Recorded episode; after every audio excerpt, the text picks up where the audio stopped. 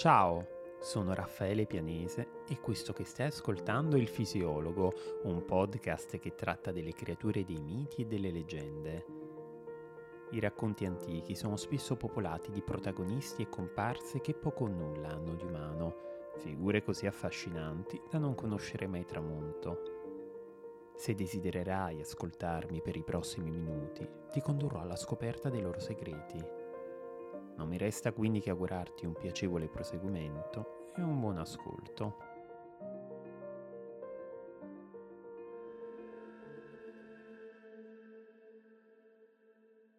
Così farò. E tu rientra a palazzo e prepara per i bambini ciò che occorre ogni giorno. Oh figli, figli miei, ecco che avete una città e una casa in cui lasciando questa sventurata abiterete per sempre, orfani di vostra madre. Io sto per andarmene in esilio, in un paese straniero, prima di aver gioito di voi, di avervi visti felici, prima di avervi dato una sposa e di aver preparato il talamo e levato in alto la fiaccola nuziale. Ai, povera me, per la mia superbia. Invano dunque, o figli, vi ho allevato. Invano ho sofferto e mi sono tormentata per voi, dopo avervi partorito con crudeli doglie. Quante speranze io infelice avevo posto in voi che avreste sostentato la mia vecchiaia e morta mi avreste seppellito piamente con le vostre mani, sorte degna di invidia. Ora addio, dolci pensieri, senza di voi vivrò una vita triste e misera, e voi, con i vostri cari occhi, non vedrete più vostra madre, lontani, in una vita tutta diversa. Ai ai, perché, figli miei, mi guardate con quegli occhi? Perché mai sorridete con il vostro ultimo sorriso? Ai che fare, il cuore mi manca, oh donne, quando vedo il volto sereno di questi fanciulli. No, non posso. Addio, miei propositi di prima. Condurrò i miei figli via da questa terra. Perché mai per far soffrire al padre le loro sventure dovrei raddoppiare la mia? No, non posso. Addio, miei propositi. Ma che mi accade? Dovrei giustamente essere derisa, lasciando impuniti i miei nemici bisogna osare. Oh, mia viltà, accogliere nel mio cuore parole miti. Entrate in casa, figli. Chi non può assistere a questo sacrificio, ci pensi. La mia mano non verrà a meno. Ah, il mio cuore no, non farlo. Lasciali vivere, sciagurata, risparmiali i tuoi figli. Là, vivendo con me, ti daranno gioia. Ma no, per i demoni inferi dell'Ade, non sarà mai che io abbandoni i miei figli all'oltraggio dei miei nemici comunque devono morire e poiché è necessario io li ucciderò, io che li ho generati. Ormai è fatto, senza scampo. E già, cinta la corona, indossato il peplo, la sposa amore, lo so. E poiché io vado verso una via infelicissima e ad una ancora più infelice condurrò costoro, voglio salutare i miei figli. Datemi, o figli, datemi la vostra mano destra perché io la baci. Oh, mano carissima. Oh, volto carissimo, oh, nobili persone dei miei figli, siate felici, ma laggiù. Le gioie della vita ve le ha tolte vostro padre. Oh, dolci abbracci, oh, tenere carni, oh, suavissimo alito dei miei figli. Andate, andate, non posso più guardare. I miei figli, la sventura mi vince. Comprendo il delitto che sto per osare, ma la passione, che è causa delle più grandi sventure per i mortali, è più forte dei miei proponimenti. Un passo straziante, quello che ti propongo oggi. Un flusso copioso, ininterrotto di parole pronunciate con rabbia da una donna e da una madre. Medea. Il suo è un animo lacerato, dilaniato dall'ombra del rimorso per ciò che a breve le sue mani compiranno originaria della Colchide, regione remota, situata nei pressi della catena montuosa del Caucaso, Medea è una maga che ha voltato le spalle alla sua terra e alla sua famiglia e si è macchiata di crimini atroci, e tutto questo in nome della passione più travolgente. Si era innamorata, perdutamente, di un uomo greco di nome Giasone, giunto sino in Colchide insieme ai valenti argonauti per recuperare un prezioso vello d'oro. Una missione non facile da portare a termine, disseminata di prove insidiose a cui il sovrano Eta, padre di Medea, decise di sottoporlo. L'intervento di Medea fu risolutivo per la buona riuscita dell'impresa. E grazie a lei, infatti, che Giasone riuscì ad aggiogare all'aratro due tori, un dono del dio Efesto, dagli zoccoli di bronzo espiranti fiamme dalla bocca. Grazie a lei che l'eroe ellenico riuscì a sconfiggere dei guerrieri germogliati dai denti di un drago. Ed è sempre con il suo aiuto che Giasone riuscì a far addormentare il gigantesco rettile che custodiva il vello d'oro, recuperare il prezioso tesoro e darsi alla fuga. Ogni ostacolo che si interpone tra Medea e quanto il suo animo brama ardentemente viene travolto, abbattuto, ridotto a brandelli, persino se si tratta della sua famiglia. Per rallentare gli inseguitori che le stavano alle calcagna, con fredda determinazione Medea fece a pezzi il fratello Apsirto, che era scappato con lei, e ne gettò le membra straziate in mare, così che il padre Eta si fermasse a raccoglierle e interrompesse la caccia. Ha fatto di tutto per quest'uomo, Medea, di tutto. Eppure la maga avrebbe dovuto sapere della dualità dell'amore talvolta dolce come il miele, talaltre acre come il fiele. Dopo aver messo alla luce due figli aver vissuto per anni in una terra straniera, Medea viene un giorno preferita da Giasone a un'altra donna, Glauce, figlia di Creonte, re di Corinto. E in un attimo l'amore di Medea si trasforma in un livore indomito la maga brama allora vendetta, una vendetta che ahimè non conosce alcun limite. Per annientare il suo amato avversario, Medea uccide Glauce e Creonte, consegnando loro un peplo e un diadema intrisi di veleno. E ben lontana dall'essere soddisfatta, compie infine l'atto più crudo, più disumano, scellerato che una madre potrebbe mai compiere. Uccide i suoi figli. La distruzione di Giasone e della sua discendenza conduce alla totale autodistruzione di Medea. Autore di questa celebre tragedia, intitolata per l'appunto Medea, fu Euripide, che insieme a Eschilo e a Sofocle rappresentano i grandi drammaturghi che operarono nell'Atene del V secolo a.C e la loro arte, da cui trasuda una condizione dolorosa che sta alla base dell'esistenza di tutti i personaggi portati sulla scena teatrale, era presieduta da Melpomene, la musa della tragedia.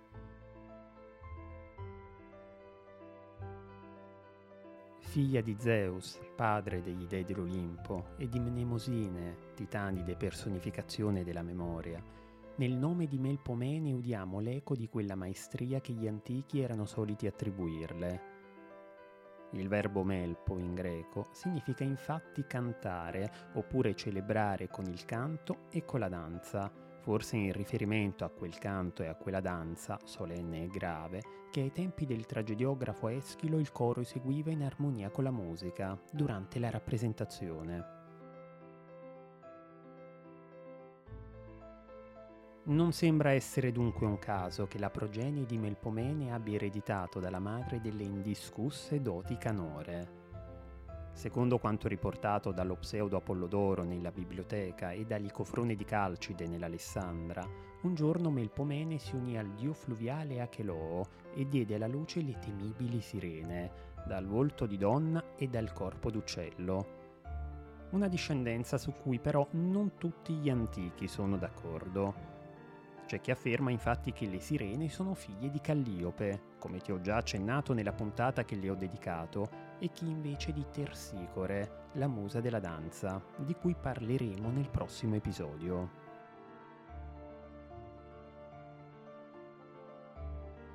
In grado di ammaliare con il canto le anime dei suoi ascoltatori. Con queste belle parole lo storico Diodoro Siculo magnifica Melpomene, ma nel corso degli anni la dea ha ricevuto numerosi altri omaggi dai molti artisti che hanno deciso di immortalarla. Spesso viene rappresentata in dipinti e in sculture con un abbigliamento caratteristico. Tra le dita di una mano tiene stretta una maschera tragica, oggetto che agli albori del teatro era carico di significati magici e rituali, ma che con il passare del tempo finì con l'assolvere a una funzione acustica, amplificando la voce degli interpreti. Ai piedi, inoltre, la musa indossa dei coturni, speciali calzari che rendevano più maestosa la statura degli attori.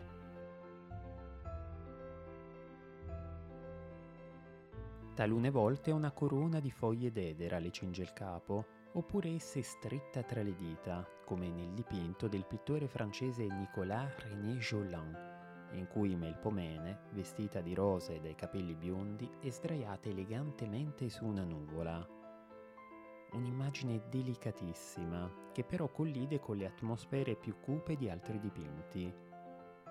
Su alcune tele la musa è infatti rappresentata mentre brandisce il manico di un coltello dalla lama tagliente, un'arma che ci riporta alla mente le morti efferate che hanno imbrattato di sangue le scene teatrali dell'Atene del V secolo a.C.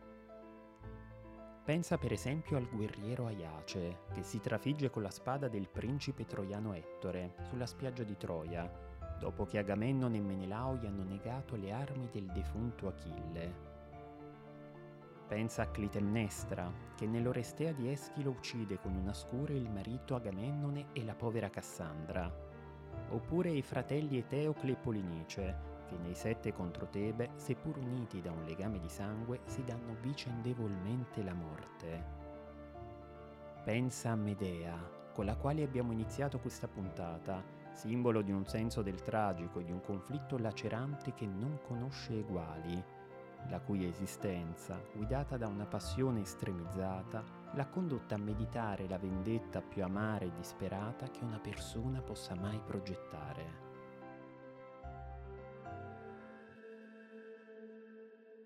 Care donne, non è per ambizione che mi sono alzata a parlare, lo giuro sulle due dee, ma perché da troppo tempo soffro a vedervi infangate dal figlio dell'ortolana e coperte da ogni genere d'offese. Qual è l'oltraggio che ci risparmia? Come non ci accalunniate, purché abbia a disposizione uno straccio di teatro e di coro e di spettatori, chiamandoci adultere, ninfomani, ubriacone, traditrici, chiacchierone, poco di buono, rovina degli uomini. E così, appena tornano da teatro, ci guardano di traverso e subito vanno a vedere che non ci sia qualche amante nascosto e non si può fare più niente di quello che si faceva prima, da quando ha insegnato ai nostri mariti tante brutte cose sul nostro conto. Se qualcuna intreccia una corona, vuol dire che è innamorata. Se lascia cadere qualcosa in giro per la casa, subito il marito domanda di chi è la colpa se si è rotta la pentola. Non può essere che dell'ospite corinzio. Mettiamo che una ragazza stia male. Ecco subito il fratello. Non mi piace il colorito di questa ragazza. E passi, ma se una donna senza figli vuole procurarsi un bambino, non le riesce di tenerlo nascosto. Il marito le sta addosso. E ci ha calunniate anche coi vecchi, che un tempo sposavano le ragazzine. Ora nessun vecchio vuole più sposarsi a motivo di quel suo verso. Per chi si sposa vecchio, la moglie è la padrona. E sempre per colpa sua sigillano le nostre stanze e mettono chiavistelli e ci tengono d'occhio e addirittura allevano molossi come spauracchio per diamanti.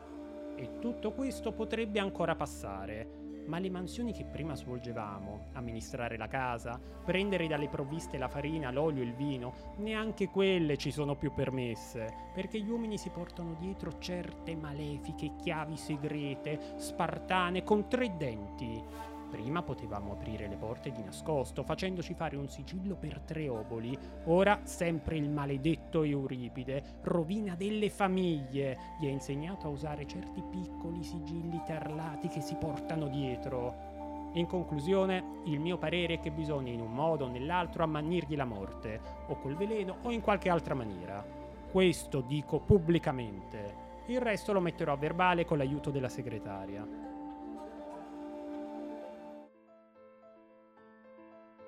È una donna a pronunciare questa lunga accusa, portavoce di un comune malcontento femminile scagliato contro il tragediografo Euripide, colpevole di aver dipinto le protagoniste delle sue tragedie con dei connotati pessimi. In questo caso specifico, l'accusatrice sottolinea di essere stata fortemente danneggiata dal poeta e gli rimprovera di aver insegnato agli uomini tutti i sotterfugi delle donne, facendo venir meno quella libertà d'azione di cui esse fino a poco prima avevano ampiamente goduto. Il celebre drammaturgo viene dunque processato durante la festa delle Tesmoforie, celebrata in onore delle dee Demetra e Core, dinanzi a un pubblico che chiede a gran voce la sua testa. In quest'opera teatrale, una commedia di Aristofane che porta il nome di Tesmoforiazus, conosciuta anche con il titolo La festa delle donne, siamo immersi in un clima del tutto opposto a quello che caratterizza Medea. La tensione tragica e il lessico religioso e giuridico della tragedia cedono il posto a una sfrenata allegria e a un registro linguistico quotidiano. Il mondo del mito, in cui si erano succeduti personaggi come Agamennone e Prometeo, Antigone e Filottete, scompare per dare spazio a un eroe comico che alla fine si rivela essere un comune abitante della polis, ovvero della città al posto delle questioni complesse riguardanti l'uomo, sono adesso formulate continue critiche nei confronti degli aspetti negativi della realtà.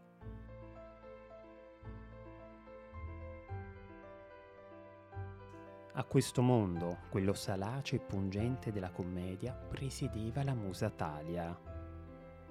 Secondo il mitografo Pseudo Apollodoro, essa fu compagna del dio Apollo, il nome delle arti e della luce solare, e madre dei Coribanti, demoni in grado di generare la follia negli uomini, dei quali ti ho già parlato nella puntata dedicata ai maghi e agli stregoni della Grecia antica.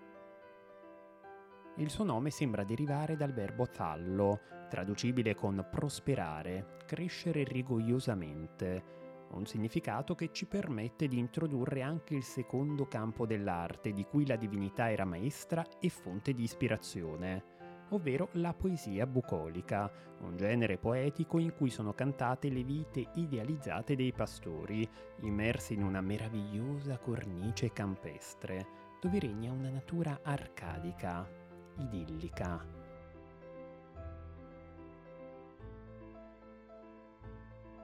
Aggraziata.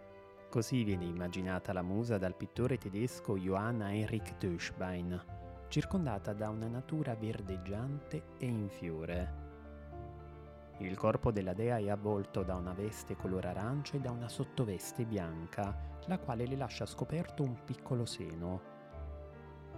Un sottile ramo d'edera le percorre in diagonale il petto. Attorno a lei sono presenti degli oggetti che riportano alla mente il mondo del teatro e della musica, in una mano ha una maschera comica, dalle guance rubiconde. Sulla sinistra un burattino, mentre sulla destra uno strumento musicale a corde. Arrotolata tra le dita di una mano c'è una pergamena su cui si legge in latino la seguente frase: Describo mores hominum, ovvero descrivo i costumi degli uomini, forse in riferimento alle consuetudini proprie dei pastori che popolano i brevi componimenti bucolici, oppure in relazione ai problemi, concreti e reali, denunciati dalla commedia, quali la guerra, la corruzione e l'incapacità degli uomini politici, che attanagliavano la realtà dell'Atene del commediografo Aristofane.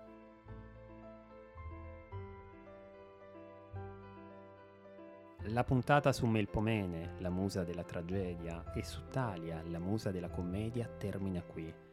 La prossima sarà l'ultima dedicata alle muse, dopodiché cambieremo totalmente argomento. Prima di congedarci, ti ricordo, se l'episodio ti è piaciuto, di lasciare una valutazione al podcast e di seguirmi sul profilo Instagram del fisiologo. Ci sentiamo tra due settimane. Caro ascoltatore, ti ringrazio per essere stato in mia compagnia e per aver seguito questa puntata del fisiologo. Spero che il racconto che ti ho appena narrato sia stato di tuo gradimento. Se lo vorrai, ti attenderò con piacere al prossimo episodio. A presto!